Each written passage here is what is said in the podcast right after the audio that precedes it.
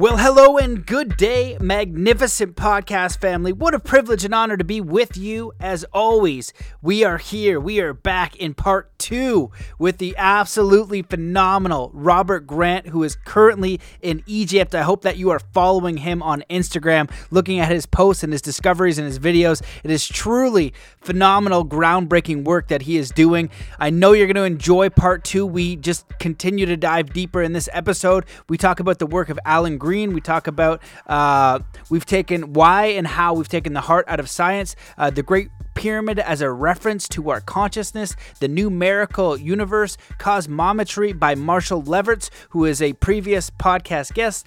Robert recommends his top 3 books, and there is so much more. I know you're going to love this part 2. If you enjoy it and you want to spread the vibe, please share this on Facebook, tag me, share it on Instagram, tag myself and Robert. Let us know if you have any questions, what you liked, what you enjoyed, where you're listening. We love to hear from you. And thank you, everybody. Today is a fantastic celebration day. I just hit 1 million views on YouTube. Thanks to you guys. And the only way that the show gets out there is by sharing it on your Facebook and on your Instagram. That is literally the best and only way the show gets out there. So thank you guys so much for all your shares, all your supports and comments. I really do appreciate them. Thank you to all my patrons for making this show possible. It really helps. I appreciate it. And I also want to welcome and thank the all-new Mastermind Body and Spirit Academy members, Alex and Clayton Cohn, my homie.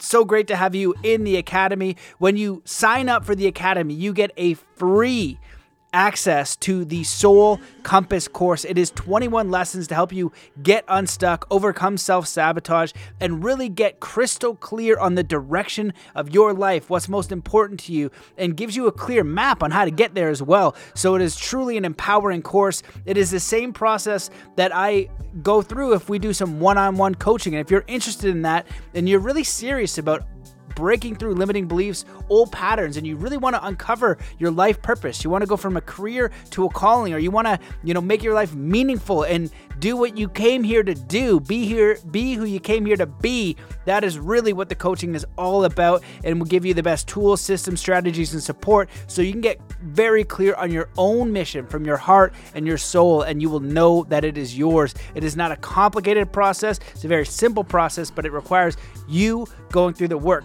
So if you're interested in either of those things, go to MattBelair.com. You'll see the Academy link there. You'll see the coaching there, and I would love to hear from you and work from you. With you. Thank you guys for all of the reviews on iTunes. They help tremendously. Please take a moment to leave a review in iTunes.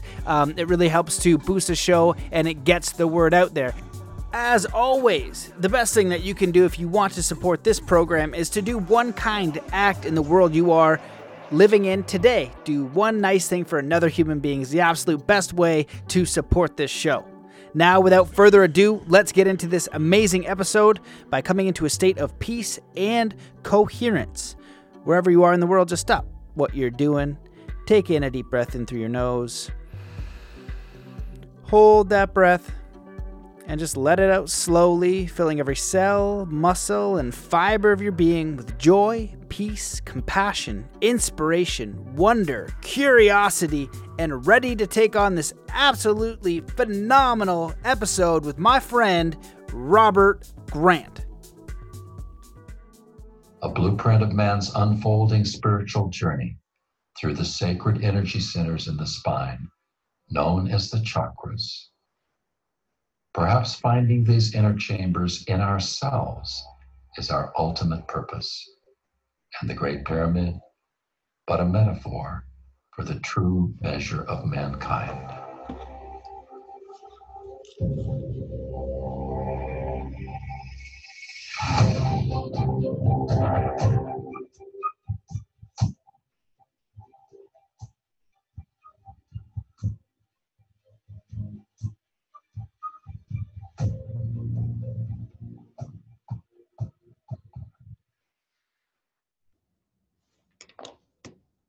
So I'm super excited. I'm going back to Egypt in another, several weeks, and it's going to be an epic trip.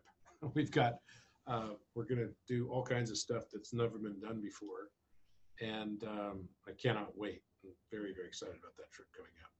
Who are you going with this time? I know our first episode, you had made a discovery in the pyramid and, you know, even that video there and everything that's coming out of the pyramid and how it's linking to other polymaths or these great minds of yesterday seem to be encoding these things. And Shakespeare as well is fascinating. I watched his 2-hour video. He did one with Dan Winter, and Dan Winter is also incredibly interesting. And what he was sharing about Shakespeare, I had no idea about, and it seems to be always pointing to some, at the deepest level, a correlation of mathematics, and it's amazing. Yeah, absolutely. It does come down to mathematics for sure, because it's a language that the consciousness uses. So this was the alpha omega that I found in the Great Pyramid, and it's interesting. We've had a few since that time.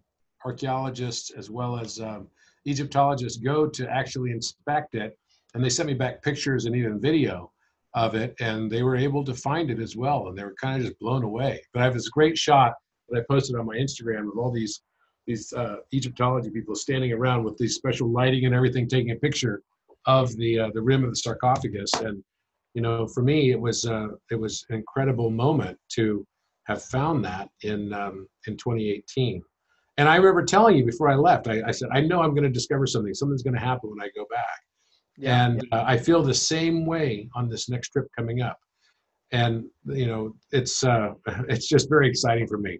I'm definitely living the life I would want to be living, which is super fun. Super fun. Yeah, man, that's amazing. And when we were there in Egypt, they were saying that only maybe 20% has been excavated, that there could be 80% more underneath, like where the plateau is, of tunnels, of things down there for us to kind of explore. And well, and that's one of the things that I'm looking forward to, is that we're going to be able to get down the shaft of Osiris, which is about, you know, a couple 100 feet, and there's a ladder that goes down 40 meters. Just the ladder by itself is 40 meters long. It's over 125 feet. It's a pretty long ladder. So everyone's got to be in really good shape and of course sign their waivers and everything. This is going to be more of an adventure trek than anything I've ever been on before. And where is that shaft? Which building? The shaft of Osiris is on the causeway. So it's between the Sphinx and the pyramids. Right. Yeah, because there's I wasn't sure if it was the one that's in the Great Pyramid that we're in that just goes nowhere. I spent about 5 hours inside that little shaft. It's so dark. In the wall, it's so dark, right? It's so crazy. Very dark. So yeah, it was a great trip. My first trip. I've spent 3 nights in those pyramids now, and I'm going to be doing it again at least once, if not twice, in another month or so. So I'm very excited about it. It's going to be a super epic trip. Yeah. So I'll show you a few other things that are just very recent. One of the things that I had discovered recently as well is that all math constants. So you probably are familiar with Stephen Hawking, who is a famous physicist who, recently passed away. Yeah. And he's famous because they made the movie, The Theory of Everything, about his life. And one of the things that he sort of puts forward as requirement for a true unification theory in physics is that all the math constants have to be placed and understood as being relational one to another. So I discovered this about a year ago, but it was since our last call, so I thought I'd share it with you.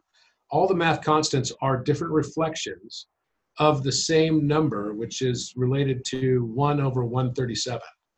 And 137 is fundamental because on many levels, you could look at the Hebrew writing of the word Yahweh as pi times 7 over pi to the 7th power. That would actually give you 1/137 as a calculation. And so it's been the most enigmatic number in physics. Richard Feynman referred to it as, we don't know how God pushed his pencil on that number because it's the 33rd prime number. It's got a lot of mysticism and association with stuff that is just not understood in the physics and mathematics community. And it's also the separation between light and darkness.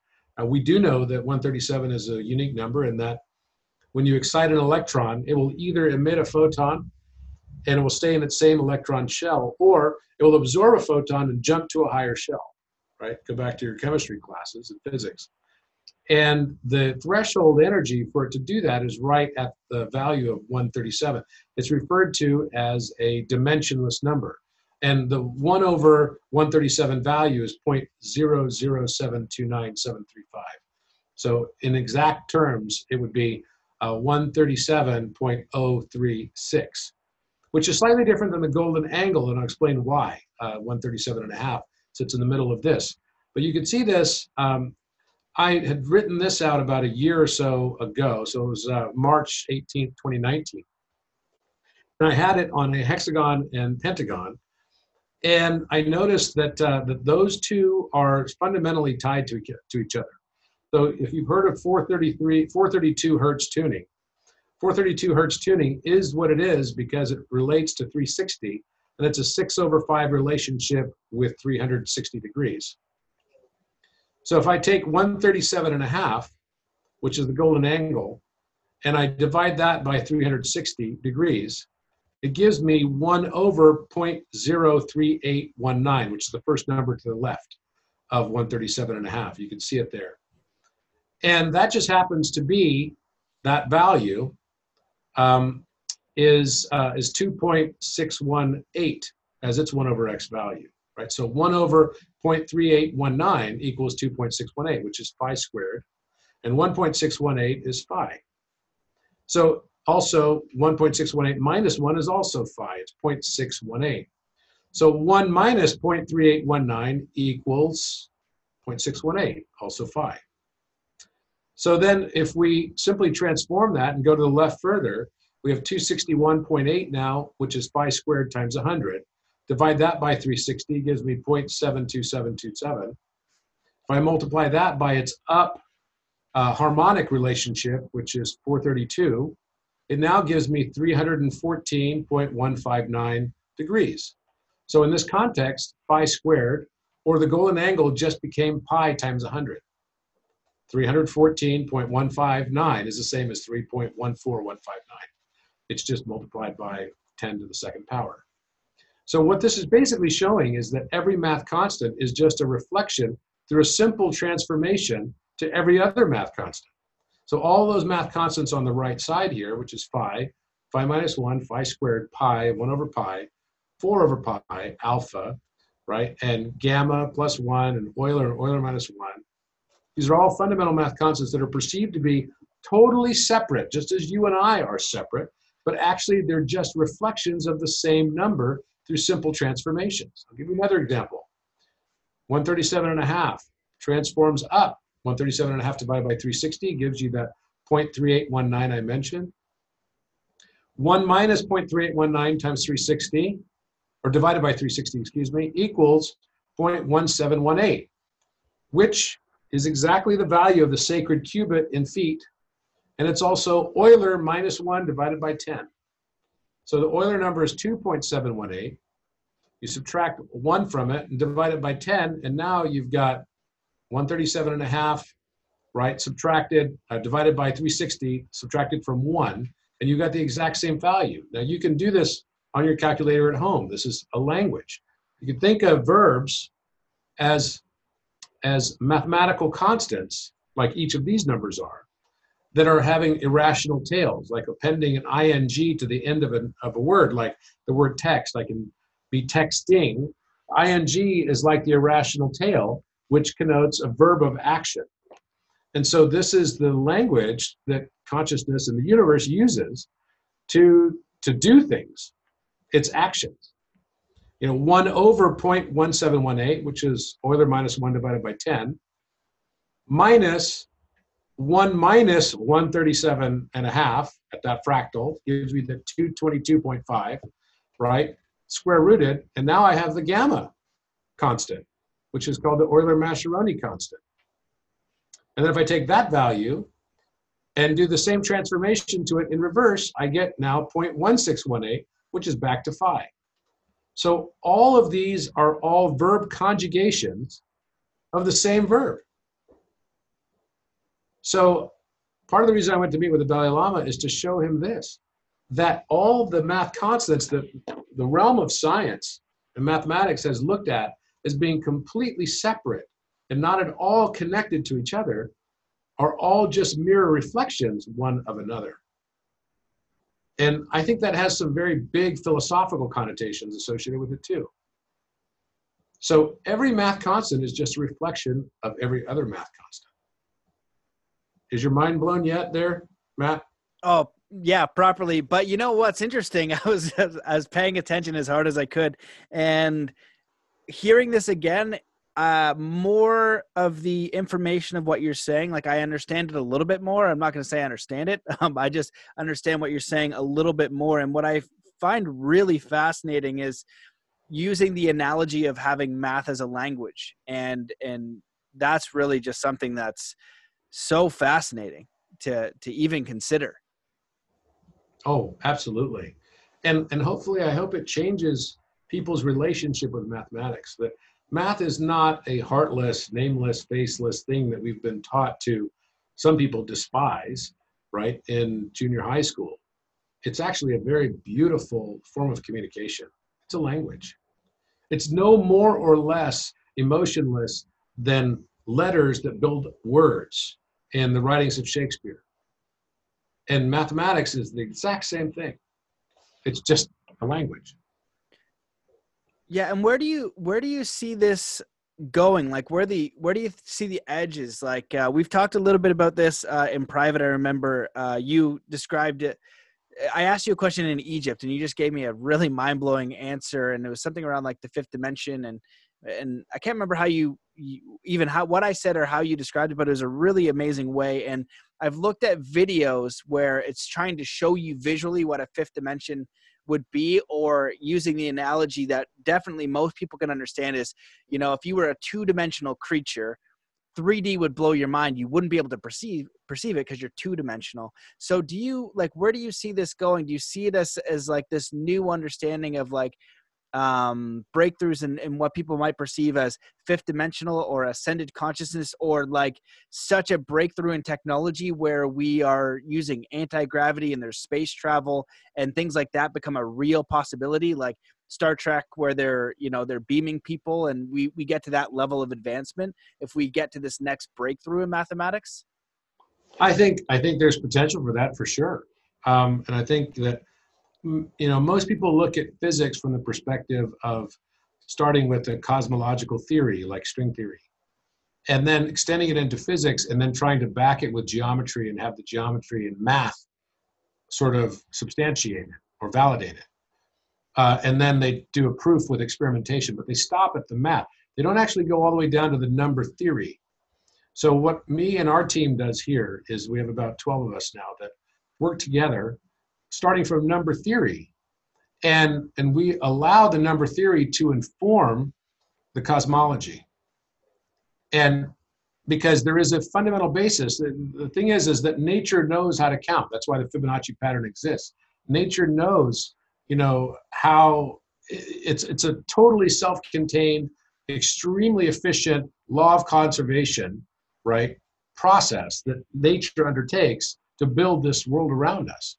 And it understands how many petals a rose has. It understands how many seeds are in a sunflower seed, right? How many, you know, fractals of those seeds are in those sunflower seeds. And it's incredibly beautiful. And so what I'm going to do is I'm going to show you a quick video that shows you one of the things that we're working on right now is how to get around computational time, which is associated with certain very complex algorithms that relate to encryptions and otherwise, right? And how do you get those, how do you bypass the conventional way of thinking about computers to be able to jump in strings of infinite numbers? And so I'm going to show you an example here of an analysis that I did, and it's pretty quick. So let's see here, I'll do a share.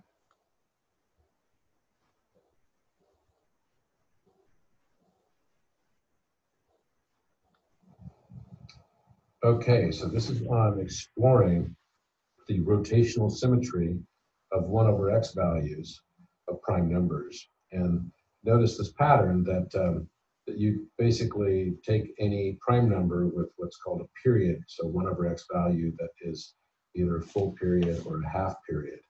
And 1/(x) is just simply to take a number like 31, and to find its 1/(x) would just be take 1 and divide it right by 31.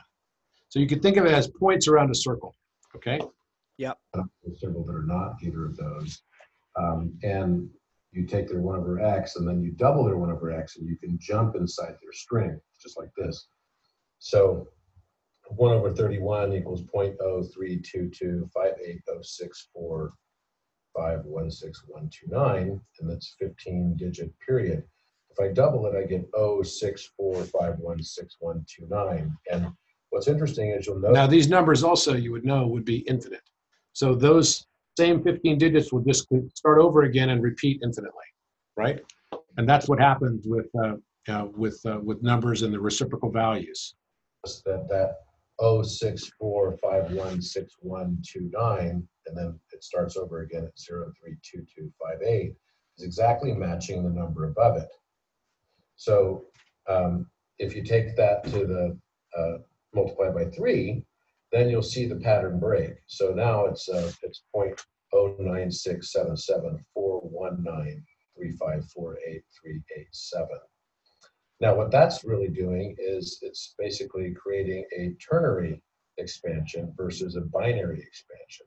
I was trying to understand why is it that we've got ternary and binary expansion. So if I stick to the binary expansions, I can go to 4, and so 4/31 gives me 0.129032258064516. It's basically rotating the 1/31 number. It's just starting from a different starting point, starting from 0.129, which would basically be right here on the first number series. Let's see how it wraps around. And then it goes 0.322 0.032258064. So this dynamic continues. 5 works on that because 1/2 equals 0.5. And then 7 and 8 also work. But interestingly, 3 and 6 do not. And then 9 works on a binary, and I thought that should be on a ternary because obviously it's not divisible by 2 into whole numbers, but it works on a binary at 9. And you can look at the ternary numbers. So you've got 3/31 and then 6/31. And 3/31 is basically giving us this 0.9677419. That's basically just 3 times that number right there. And then you get to 6, and it's just double that. And then you get to 9/31, and it's really just 3 times 3/31. So then this continues, this pattern continues, it creates wave patterns. So I continued all the way out. Now the conclusion is, you can see here all these number series go out. What you notice is that the number of binary expansions on the first half of the 31, you know, so the first 16 or 15 out of 31 positions are predominantly binary. And then when you get towards the end, you'll see an expansion of more ternary expansions. So for example, you know, 24, so 23, 24, 26, 27, 29, and 30 are all ternary expansions. So you've got binary expansion here and then ternary expansion, and the binary expansions so that I can jump within the digits. And I'll explain why that's important in a moment, to get towards the end of a, to get towards the further into the string of a 1/(x) value. It's kind of like jumping into a time portal, because you don't want to have computer processing time if you're trying to express a very, very long period. You've got to express all the numbers in between, you know, the first digit all the way to wherever you want to jump. And so I'm trying to find a faster way for computers to be able to jump mathematically into those 1/(x) strings.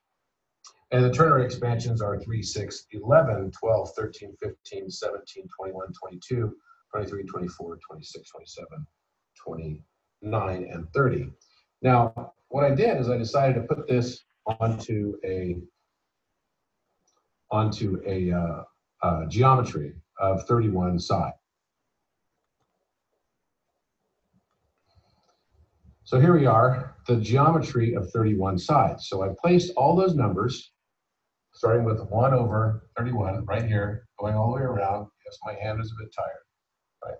and I notice how they're rotating. So not only do we have rotation within the number itself, each of those number series are basically rotating and slotting at different positions.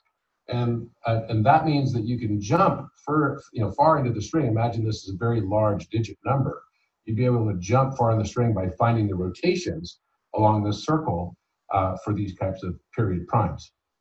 So what I started to analyze as well is to understand what's going on between binary and ternary, and then it hit me. Because what I noticed was that I color-coded binary as red and ternary as blue. And I noticed that the red across a mirror at center, like think of it like a phi symbol with a mirror right down the center, is creating the first position, which is red, and then the 30th position, which is blue. And then the second position is red, and then the 29th position is blue. And I noticed a mirror symmetry between ternary and binary. So what's really going on is charge polarity. So red is combining with blue without any exception to create these green waves at the center. So it's a male and female charge polarity positive, charge polarity negative for ternary, which is exactly consistent with our number theory on electricity for the number 2, and also for the electron at number 3. So we see this incredible symmetry rotationally around the entire number, but then within each number rotating as well, and rotating to the point where we can actually jump deep into the string.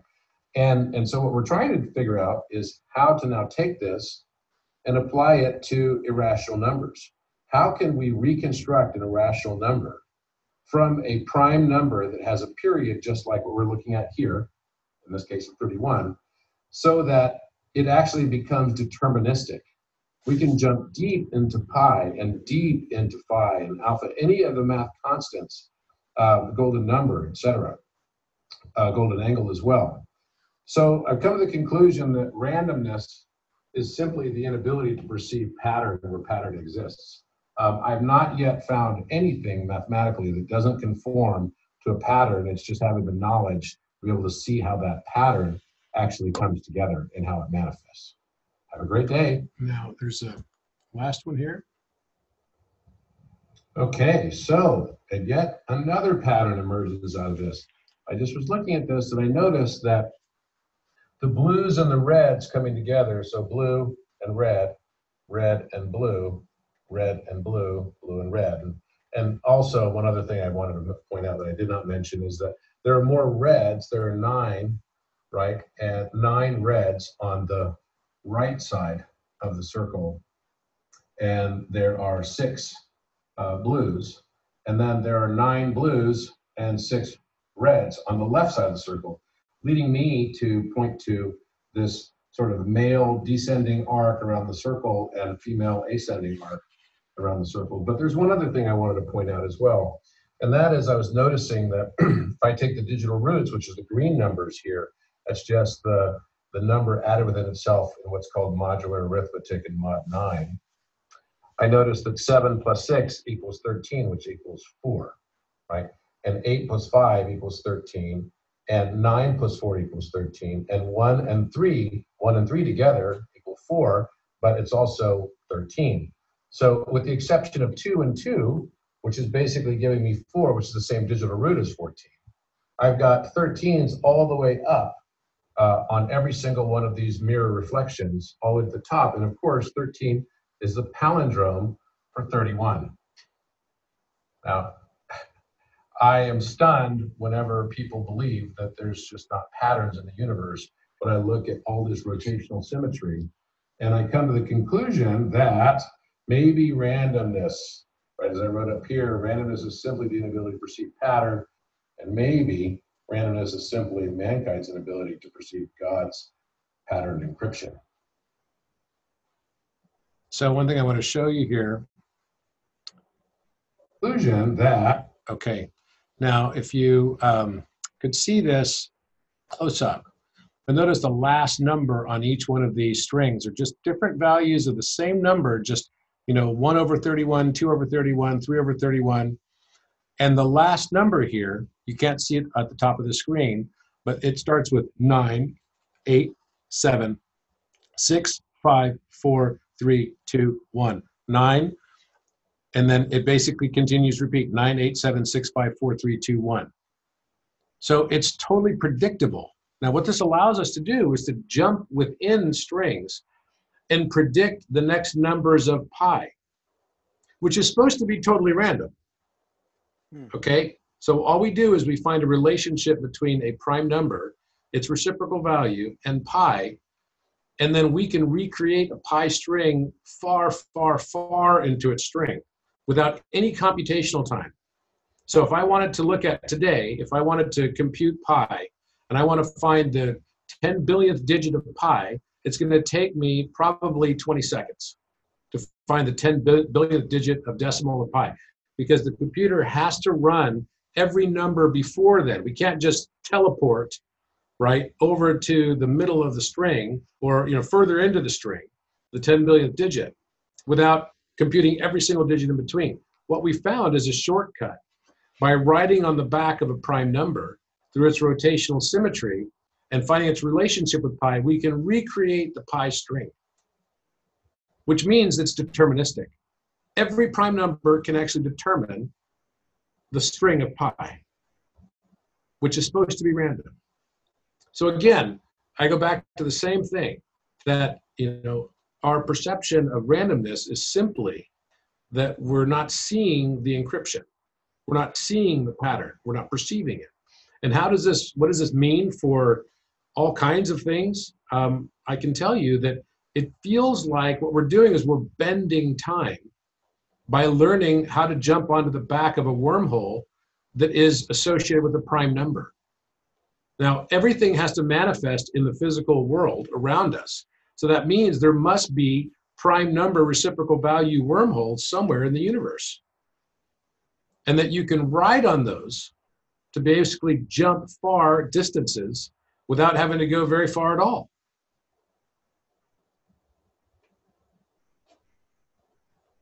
Holy crap, man. My mind is absolutely properly blown. I was giving all of my focus trying to understand this. And again, it is unbelievably mind-blowing, and I definitely invite anybody who is listening to this, you should check out the video, and also check out, what's your YouTube? Is it Robert Grant on YouTube? Robert Edward Grant on YouTube. Also, you can follow me on Instagram. I have a website also, RobertEdwardGrant.com. But I'll take you through a couple of other things that will kind of bend your mind a little bit further. This will be a little easier to follow, I think. So you're suggesting that this could be mathematics that would eventually move into, it seems like number travel, but like actual time travel or something like that, like at its highest expression? Numbers don't only manifest on your calculator. They manifest in the universe. There's numbers that back everything. Pythagoras, Plato, all is number. And so if there is a hypothetical construct with a number, it must manifest in physicality. So if there are 1/x values that you can ride on the back of to predict a future time, right? And you can basically break a period of time, which is a set value. It takes this much computation to do this kind of computation.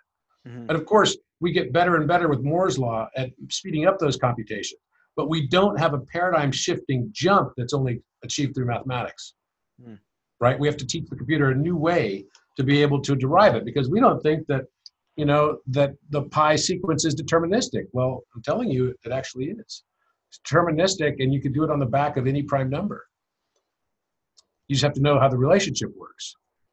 Wow. So that means that there must be a correlate in the universe somewhere. And so that's one of the things we're on the hunt to find. Now I'm going to show you another thing here real quick, which is the same 6 and 5 relationship, which creates a fullerene, or what's referred to as a hexapentacus truncated icosahedron, which I said at the beginning of the call. It's a mouthful, but it's basically just pentagons, hexagons. Another simple way to say it is it's a soccer ball. Okay, it's a soccer ball. Now, what is it about this particular thing that was unique that I found just over this break and working with Alan Green? So this is my hand drawing here, and I like to do this kind of geometry. It definitely soothes the mind somehow. and trying to find it and do it in a way that's very exacting is not easy, but it's very satisfying too when you actually can. And what I noticed was that our units of measure are embedded in this geometry. So if I place here horizontal to the number 6 in the middle of the hexagon, that has an inscribed circle inside the hexagon. You can see it here. And the radius of that circle is 1 foot. Let's say nominally it's 1 foot. Now, we've all thought that our metric system was created in the 18th century by the French, right?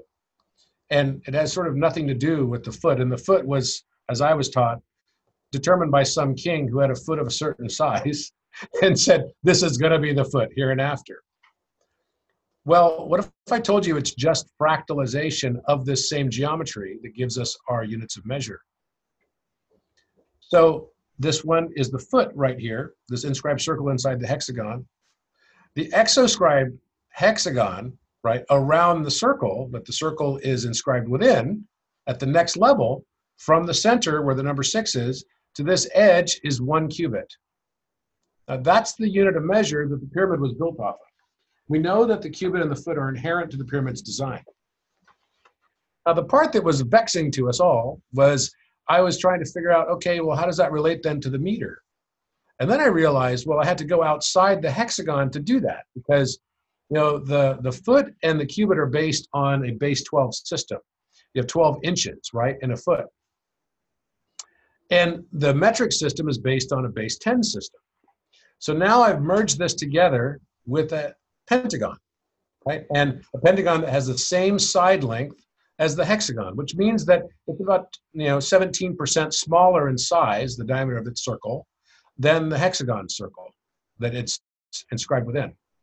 If I take the distance of the outside of that hexagon to the center, right, of this pentagon to another pentagram that's inside of here, that distance comes out to be exactly 3.281 when you consider the 1 was the same radius of the hexagon's inner hexagon. So now we have the foot, meter, and cubit all embedded in the same system. And by the way, not only that, because time itself is based upon the base 12 system, which is the imperial system. I have a 1 meter long radius, and I take 30 degrees of arc, or 1/12 of the circle, then that arc will take exactly, it will be 1 cubit of length, okay, so the two are connected for sure, 1 cubit of length, and it will take exactly 1 second for a pendulum to swing across that distance if you have a 1 meter long string on your pendulum. So now what this has done is this simple geometry has now united the foot, meter, cubit, and our time measurement system. Now explain that one to me. Because these things are not supposed to be related. And yet clearly they are, and they're built into the same geometry of the 5 and 6.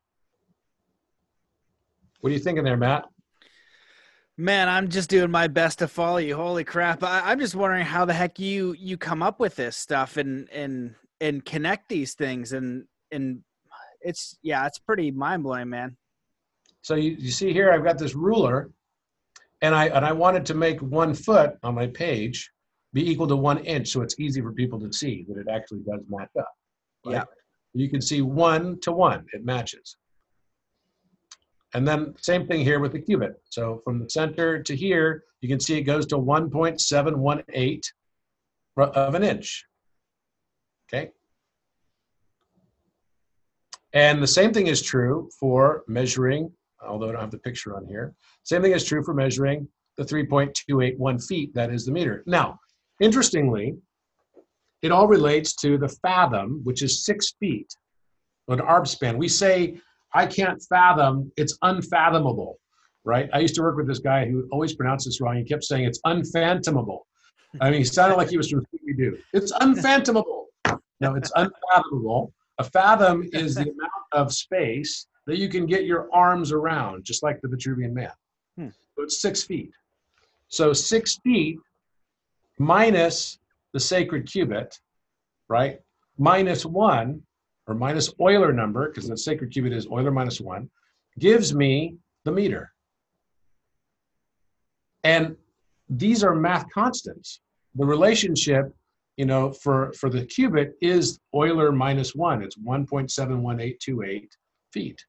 Now that's an advanced knowledge about a mathematical constant that we thought they wouldn't even know what pi was, even though the king's chamber is 60 cubits in its perimeter.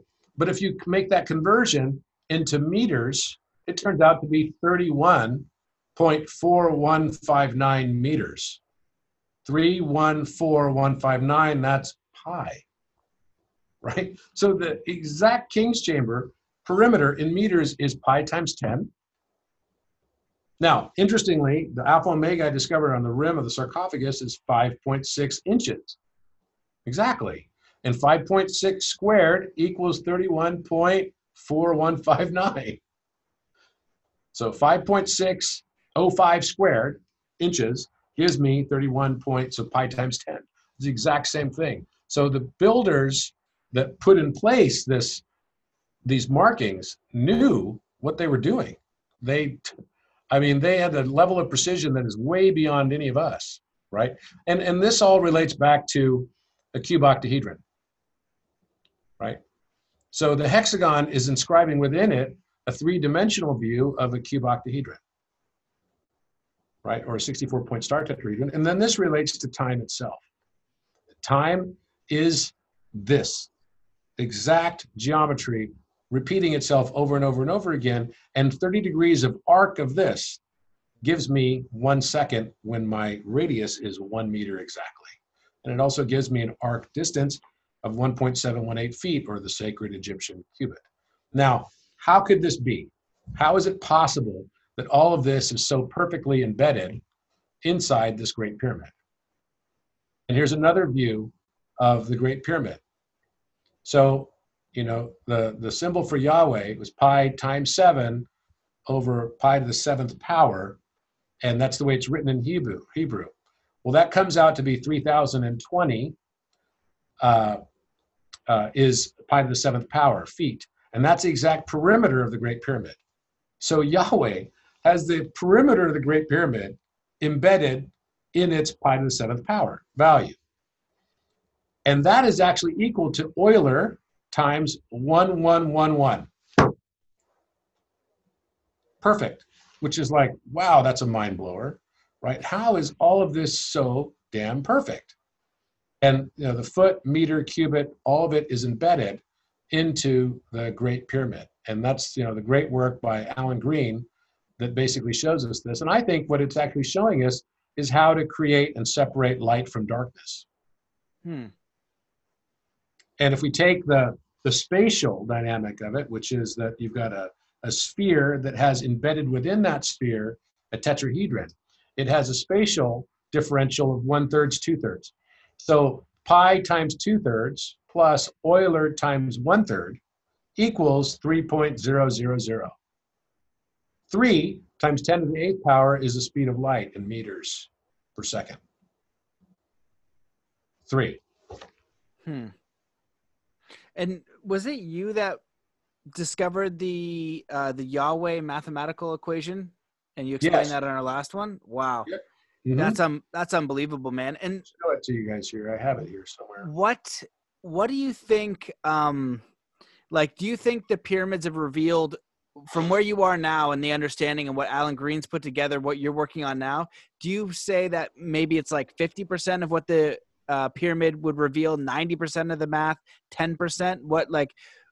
What do you think that it has left to discover as far as mathematics and these things that you're kind of presenting right now? So I'm starting to wonder. First of all, you see this also, that 5.16 cubed equals 137 also, and that's the pentagon merging with the hexagon. They have a shared side that gives it the 1 value in between, 5.16. And you can see here, this is Yahweh. This is the I am that I am. And it's pi to the 7th over pi, pi to the 7th over pi times 7, or pi times 7 over pi to the 7th. It doesn't matter. It comes out to 137 and 1/137. because pi to the seventh power equals 3020. Pi times 7 equals 22. 3020 divided by 22 equals 137. So it's actually an equation. And, you know, back to what we were working on here. So what we then found was I started taking, and you know, someone had noticed in this picture right here, and they sent it to me. So actually, I get a lot of help from people that follow me on Facebook and Instagram and stuff, and they're like, hey, dude, check it out, man. You just drew here without even recognizing it, the tree of life. It's just on its side and kind of upside down.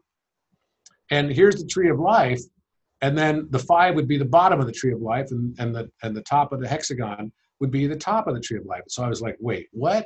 No way. And so then I drew it out as part of the hexagon, pentagon. Now, this has always been kind of a mystery, because they're like, is the tree of life everything, or is there more to the tree of life? And there's always been this kind of like there's never been this pentagon at the bottom. So everyone can see that there's 2 hexagons or 2 hexagrams that are embedded within the tree of life at the top. But it sort of stops right here at the center in the current tree of life iteration. So I drew this and I was like, this is really interesting. And so I took it a little bit further. I started playing with other stuff like this and took the hexagon and then started putting here, and I was drawing a flower of life, and I was seeing what would happen with correlation of the flower of life. And as a result of doing that, it kind of looked like an old picture from a Bible or something that came out. So I kind of made this into some art. And then I took it the other way and said, okay, what happens if I take this as the hexagon, which is a cube octahedron, and then have it swirl around and have these parts where the circles are be the tree of life? And what happens? It fits perfectly inside these different arrangements. So then I thought, wow, that's really freaky. And this is literally stuff I just discovered this last weekend. Now, this is a drawing that I did of the hexapentacus, the 5 and 6, or the buckyball or fullerene, which has a sum of interior angles of 32,400 degrees. And you can see this is a hexagon merging into pentagons, right? So you take 6 of these triangles together, and then 5 of them together creates a pentagonal reference, like you can kind of see off on the side here to the right. And then you can see it's drawn in 3 dimensions. And this is from someone had sent me also on Facebook. They're like, whoa, after they saw my picture of the expanded tree of life, they're like, oh, I found this reference to what you're drawing from some script that's from like the 17th century, which shows a pentagon at the bottom of the tree of life. Same thing. So expanding on this, then I took, oh, wait a minute. This is interesting. Now, I noticed that the positional points of this were all the same or very similar to the symbology for Thoth or Mercury. And I thought, wow, it's interesting. The only thing that's new here is that there's now a heart on here. But I was like, what's with the legs? Because John Dee drew this in the, you know, late 16th century, early 17th century, and he called it the Monas Hieroglyphica, and he showed this symbol of Thoth or Mercury, which has the Taurus's head, right? And Taurus, rus means rose, and tau is the letter T in the Greek alphabet, but Taurus also means aleph, which is alpha or bull. Okay, so Taurus actually means alpha omega in the same symbol. And rus means rose. So tau is both alpha omega, because it's aleph and tau, the last letter of the Greek alphabet, or of the Hebrew alphabet, excuse me. There's no omega in the Hebrew alphabet. So it's aleph tau, tav, mount. And so then I took this and I took, oh, okay, well, this is kind of remarkably similar to the way that Monas Hieroglyphica is constructed, except there's this kind of like heart-shaped top at the base, right, for the Monas Hieroglyphica. And I thought, well, how is that? So I started drawing it out from the perspective of the flower of life.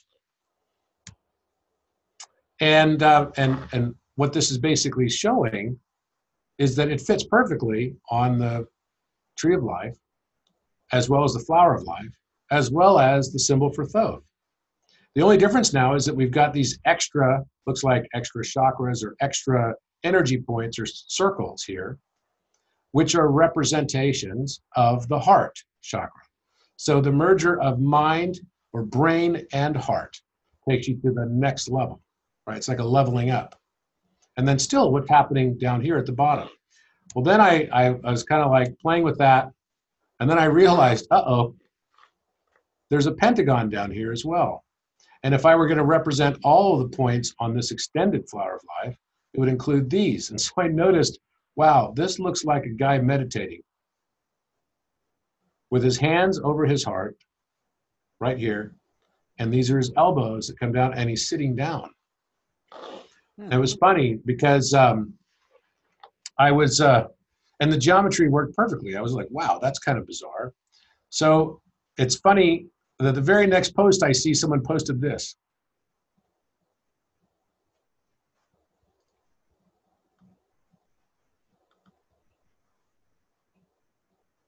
So here we've combined, in this one geometry, we've combined flower of life, Thoth, Mercury, but now in a different position, right? But it's exactly the same as it is for the Monas Hieroglyphica, the merger with the heart and mind for higher consciousness, and the Sephiroth, or the tree of life, all in the same symbology.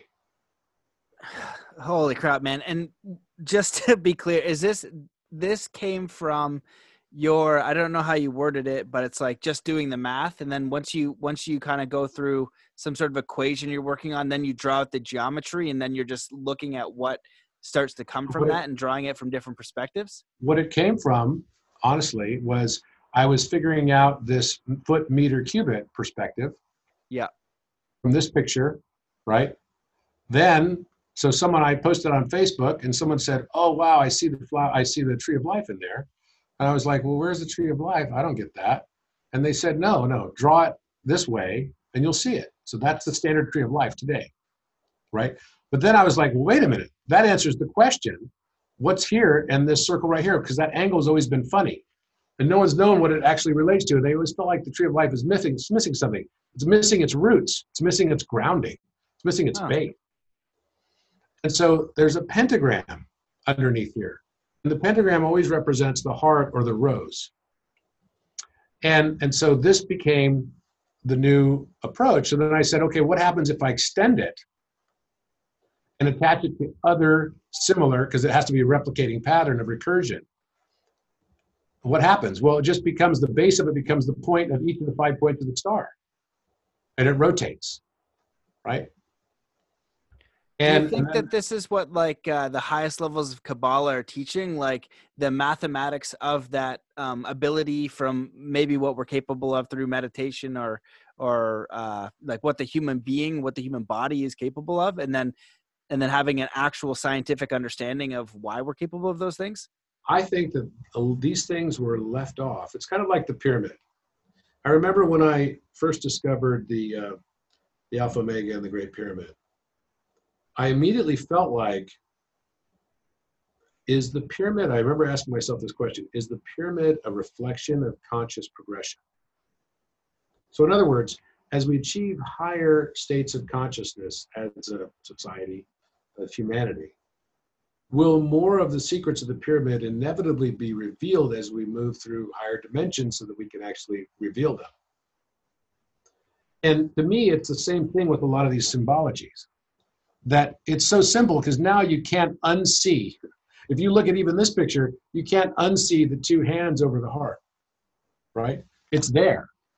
And once you achieve a higher view of something, right? It's like you were trying to say, Carl Sagan did a great explanation. If you were trying to explain the third dimension to flatlanders, how could you do it? You wouldn't be able to, because you have to use language of the second dimension to describe the third dimension, and it's incapable of doing it. Mm-hmm. You simply can't do it. And you have to experience it to be able to describe it. And you have to use new vocabulary to explain what a higher dimensional experience will be. And so the whole time we've been looking at Thoth and this Mercury symbol. And it's the only alchemical symbol, with the exception of maybe Venus, you could say kind of looks like a woman, but not really. It's just a plus with a circle on top of it. It's the only alchemical symbol that clearly is representing like some kind of being or human or something, right? With a crown. It looks like the bull head on it. And it's really the merger of Taurus symbol, which is the circle and the bull horns, and the Ankh, which is the circle with the plus beneath it, which is basically the feminine symbol of Venus. So the divine hermaphrodite, the combined balanced human of mind and heart, is able to perceive a higher awareness. It's no longer judging itself or others. And so what John Dee did is he added the two legs on the bottom, and I never conceived of them maybe being like the image of cross legs, right? Just like in that energy picture I just showed. And then I knew that somehow the other legs of the pentagram or pentagon had to be in there. And I was like, oh my gosh, there it is right there. And literally two hands right over the heart, just like this, right, in meditation, is immediately what came out of it. Now, I don't know. Who knows? It could just be a wild coincidence for all of this. But this is the same geometry that unlocked for us the foot, meter, and cubit. And it's unequivocal. You can't argue with that. It is what it is. The math is the math. I think it's pointing us to something deeper, something greater. I think it's timely for where the world is right now. And to me, it says something about, it's not just about the brain, but it's about the heart. It's all about the heart. That the go to the next level is about the emotional side and being able to reconcile and transmute the emotion and the difficulty and trauma and pain that all of us experience, and reconcile it and come to terms with it. All so that we can know ourselves and our own path, our own divinity, and understand it in a way that also allows us to accept it in ourselves and in others, both accepting our foibles and our falsities and our falsehoods and our weaknesses, as well as accepting our own power and not being afraid of that power. So that is the message that it has given me. And, you know, we continue. This was more on the esoteric side, more on the spiritual side, because the last few weeks I've been in that place, mentally, spiritually, emotionally. And so now I'm kind of coming back to the regular day-to-day work-life stuff, but I'm definitely taking this with me. The integration of the heart, it's all about the heart. It's no longer just left brain. It's right brain in balance. And not just about left and right brains, but about integrating the heart brain and the brain heart. That's what turns us, I believe, to a higher level of understanding and consciousness. And you know, what the reason why I shared this with you today. Wow, man, that is and has been absolutely mind-blowing. And I love the conclusions that you're drawing from this, and just trying to wrap my head around how you present this and what you're showing here is hard. It's so dense, and I am glad that people got to witness this and they get a little bit of insight. And like, you know, if I message you on WhatsApp or something, you send me your pictures and try to explain it to me so other people can try to wrap their head around it. And I also love, as a side note, between now and our last podcast, you've become like a little bit of an Instagram influencer. And it's funny because people are going to be, you know, kind of helping with those things and showing you something that you might not have seen. And so I think that's amazing. And the direction you're going. It's amazing. It's amazing how helpful it is. I get so many incredible messages from people, and they're like helping me along. And same thing with Alan. We get help from people. And that's kind of the nature of collective consciousness.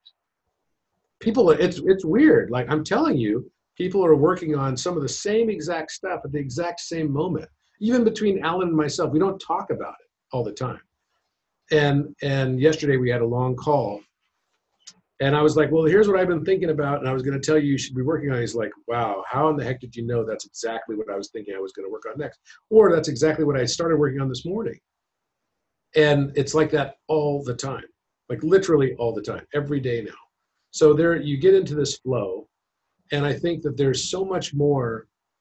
Look, science today can't even explain. Why is it that when women are working in the same office environment, somehow their menstrual cycles match over time? How does science explain that? And yet it happens. And everybody laughs about it. They joke about it. Or, you know, when you're breastfeeding and your baby is like 30 miles away from you with a babysitter, and the baby cries, and all of a sudden the mother starts lactating. How does that happen? That's pure entanglement.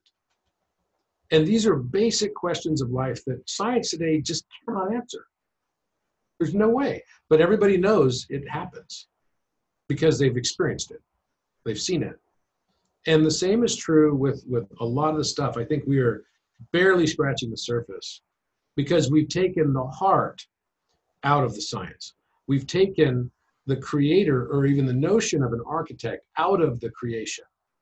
And we've made it nameless and faceless and objective because we wanted to eradicate any notion of subjectivity. When actually our entire world experience around us, every second of every day, is 100% subjective to our own perceptions, which is where we started our discussion. So I don't want to get people lost in the math. If there's one thing that I want to say is just absorb it, take it in. You don't need to understand all of it. But you could, I hope, remember how you felt. And that's the most important thing for the message I wanted to give today. Because it's hard for me to go on any of these podcasts and actually teach a math course. It's just not there, right? What I want you to see is that there's a lot more than meets the eye. There's a lot more than what we've been told, and that we actually are numerically and physically and cosmologically all part of the same one. We all share the same space.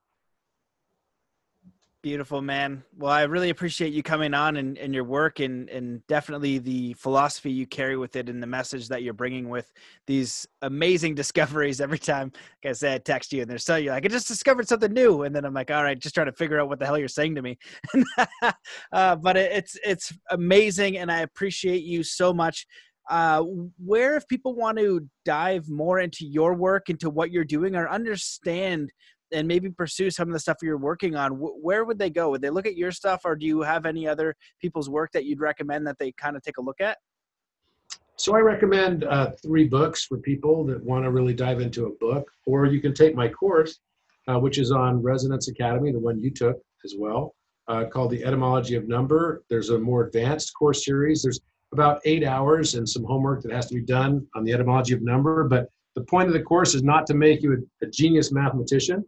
It is intended to teach you how to speak this language, or understand this language of consciousness in the universe, looking at it as a language. And it will help you look at mathematics in a totally different light. You'll have a different relationship with math. You won't hate it anymore. You're going to look at it and go, oh my gosh, all these numbers are speaking to me. I've got synchronicities like Carl Jung refers to. You know, you see 111 everywhere, or 444, or 333, whatever. And it helps explain what's happening with that. It's all part of a process for everybody. Everybody goes through. And eventually, hopefully, maybe not this lifetime, but everybody goes through. And that's kind of the purpose of it. But you know, there's an advanced course series after you complete that one as well. And then in addition to that, that's called The Language of Light. And then the 3 books I recommend are one by Talal Guanam, who's my publications partner. You can also read on my website without having to buy a book. There was about 10 white papers in mathematics of some of our math discoveries on there. Not all of them are on there because we haven't finished publishing and we haven't finished writing all the papers yet. We're constantly writing new ones. We have many, many in backlog right now. And And this book by Talal Guanam is called The Mystery of Numbers. It's a great book. Highly recommend it. I've placed that also on Instagram and recommended that. Another one is Cosmometry by Marshall Lefferts, who you know also, Matt. Great guy. The book is fantastic. It's got some of my work highlighted in there too. And Relational to Harmonics. And then finally, there's another book that is called The Numerical Universe. And The Numerical Universe is outstanding too. So I want to leave you with one thing, if you can indulge me. And I'm going to take you to, oh, not that language.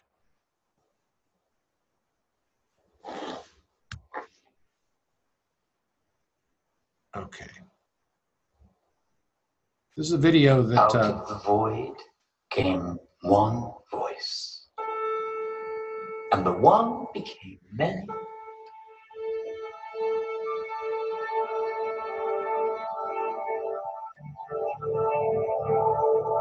And many became chaos,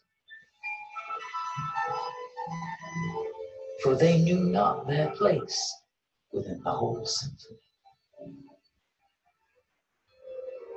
until, under the guiding principles of order, discipline, balance, measure, time, and harmony, the many remembered again their oneness. Could it be that science, hearing the sound of many waters within the seemingly chaotic interference patterns of our reality, has forgotten the art of listening for that one vibration? When circular waves encounter others, they create Vesica Pisces patterns within themselves. And this repetitive dance of duplication actually creates everything we experience in our daily lives.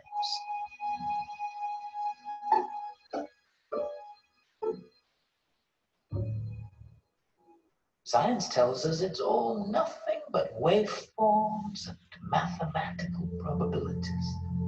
But in 2018, Robert Grant compared many of the known math and physical constants against their fractals or inverse decimal and angular values on a circle, expanding upon the study of quaternion symmetry. Nikola Tesla asserted that the secrets of the universe are embedded in the numbers 3, 6, and 9. And so Grant postulated the hexagonal integer 6 to be the center, the mirror reflection crossover point, from which, radiating outward, numbers converge and overlap at various notes. He hypothesized that numbers both create and emerge out of these wave propagations, and thus all constants manifest at the geometrical intersections between their x and 1/x representations. The first of these conjunctions occurs at the center, where the golden ratio phi and its 1/x phi manifest. These are framed by the Euler-Mascheroni constant gamma and its close inverse, the square root of 3. The next conjunctions manifest fractals of pi and the Euler number e. These are framed by the cubed root of gamma and a light speed reference c against e minus 2 and a presently unknown new constant. The next conjunction manifests the squares of phi, framed by its square root and the affine structure constant, alpha, giving rise to yet another pair of new constants. At the Tesla integers 3 and 9, we find pi and its 1/x fractal, which reveal 3.1623, a most significant balance between pi and its inverse, producing two more brand new constants. Moving further out, each subsequent framing simultaneously converges and diverges like concave and convex lenses, concentrating and dispersing energy.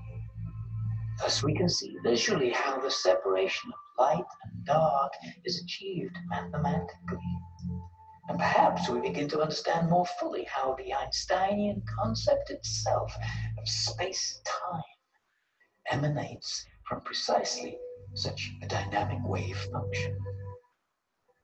As already shown, this new understanding predicts that at each halving of a wave, another mirroring constant must inherently result from the convergence. We're therefore able to predict with mathematical certainty where new, presently unknown constants will be found along an infinitely ever-expanding wave.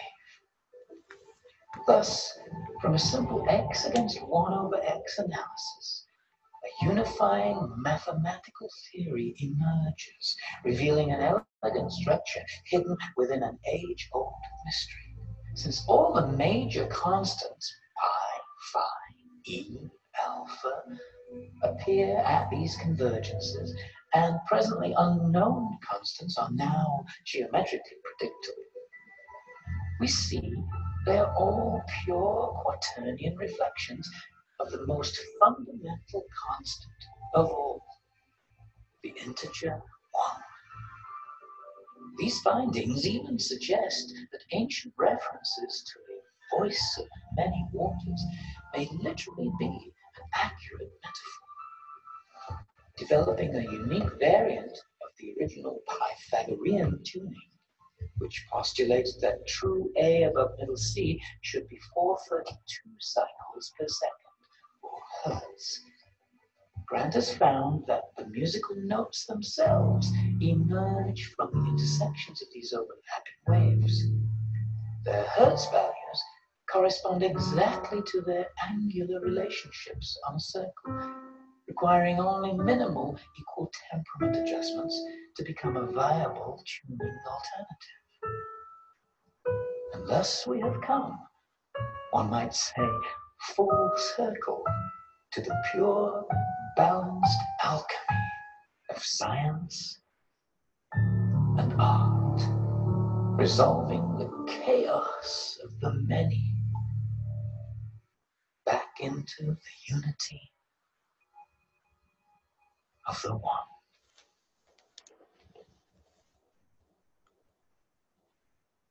So on that note, I could say it's definitely about the merger of science and art, probably not a coincidence, it sounds and rhymes with heart. Let's try out this problem from Harvard MIT Math Tournament. Now you're getting my other videos here in the background. Let M open, DD summation from K equals to 2 to infinity. There we go. So I have this nerdy guy in the background talking about 2 to infinity, but no, that's definitely the message I wanted to give today. That it's about loving ourselves, accepting ourselves. It's about learning that self-acceptance and integrating it, transmuting it, and sometimes you have to go to very, very deep lows to find your highest high, and that's okay. So much love to you, my friend. Happy New Year.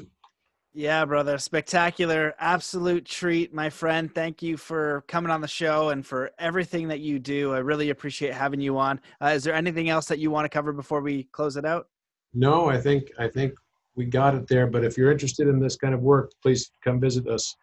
I also have a book that you can buy of my artwork, which is now available. And it's called The Mirror of Consciousness. And it's on my website also, RobertEdwardGrant.com. But come visit us on Facebook at either Robert Edward Grant on Facebook or on Instagram. And I do respond to messages and everything. It's getting harder and harder. We have more than 100,000 people now. And many of them do write messages and such. And it's like grown so fast. But it's been amazing how influential those participants have been in guiding the research even. I would have never found this latest stuff I just showed you today if not for kind people that were like prodding me to go into different directions. It's amazing. That is amazing, man. I'm really blown away by the participation people have had on this and how much they enjoy being part of this work. So have a wonderful day, my friend, and I hope to see you soon. Sounds good, man. You too. Thanks so much for coming on the show, dude. And yeah, I definitely invite everyone to at least at the minimum, go to your Instagram, check it out, because you're always posting really fascinating art. It's amazing just to look at, and then to read the descriptions to try to figure out what the heck you're going on, you know, what you're working on and what you're actually sharing. So thanks for all your work, man. I really appreciate you coming on the show and for everything that you're doing. Sure thing. Okay. All right, take brother. Care, man. See you later. See you guys. Best. Peace. Bye-bye. All right, there you have it, ladies and gentlemen. Episode 2 with Robert Grant, part 2 anyway. I hope that you enjoyed that amazing podcast. Check him out on YouTube. You also have a first podcast that you can go and look at as well. You can check out his work on Instagram at Robert Edward Grant or Robert Grant. Make sure that you share this episode if you enjoyed it. Tag myself and Robert. Let us know where you're listening. If you have any questions, if you have questions about this episode, you're probably going to want to direct those towards Robert, because he always blows my mind and I only understand a little bit of what he's talking about. So direct the questions his way. Please support the show by sharing, by becoming a patron. Go to patreon.com/MattBelair. Thank you to all my patrons. Join the academy and get access to the Soul Compass course. It's amazing. You can go to MattBelair.com, check that out. And just thank you guys for all of your support. Thank you so much for the 1 million views on YouTube. I'm glad the word is getting out there, and it's only done by you guys sharing, listening, enjoying the show. So I appreciate your feedback. Any suggested guests, any advice, any suggestion, please send them my way. I am all ears. Thank you so much. Let's come into a state of peace and coherence before we end this episode. So wherever you are in the world, just stop whatever you're doing. Take in a deep breath in through your nose. Hold that breath and just let it out slowly, filling every cell, every muscle, and every fiber of your being with joy, peace, contentment, wonder, curiosity, and inspiration. Thank you so much for listening, and we'll see you in the next episode.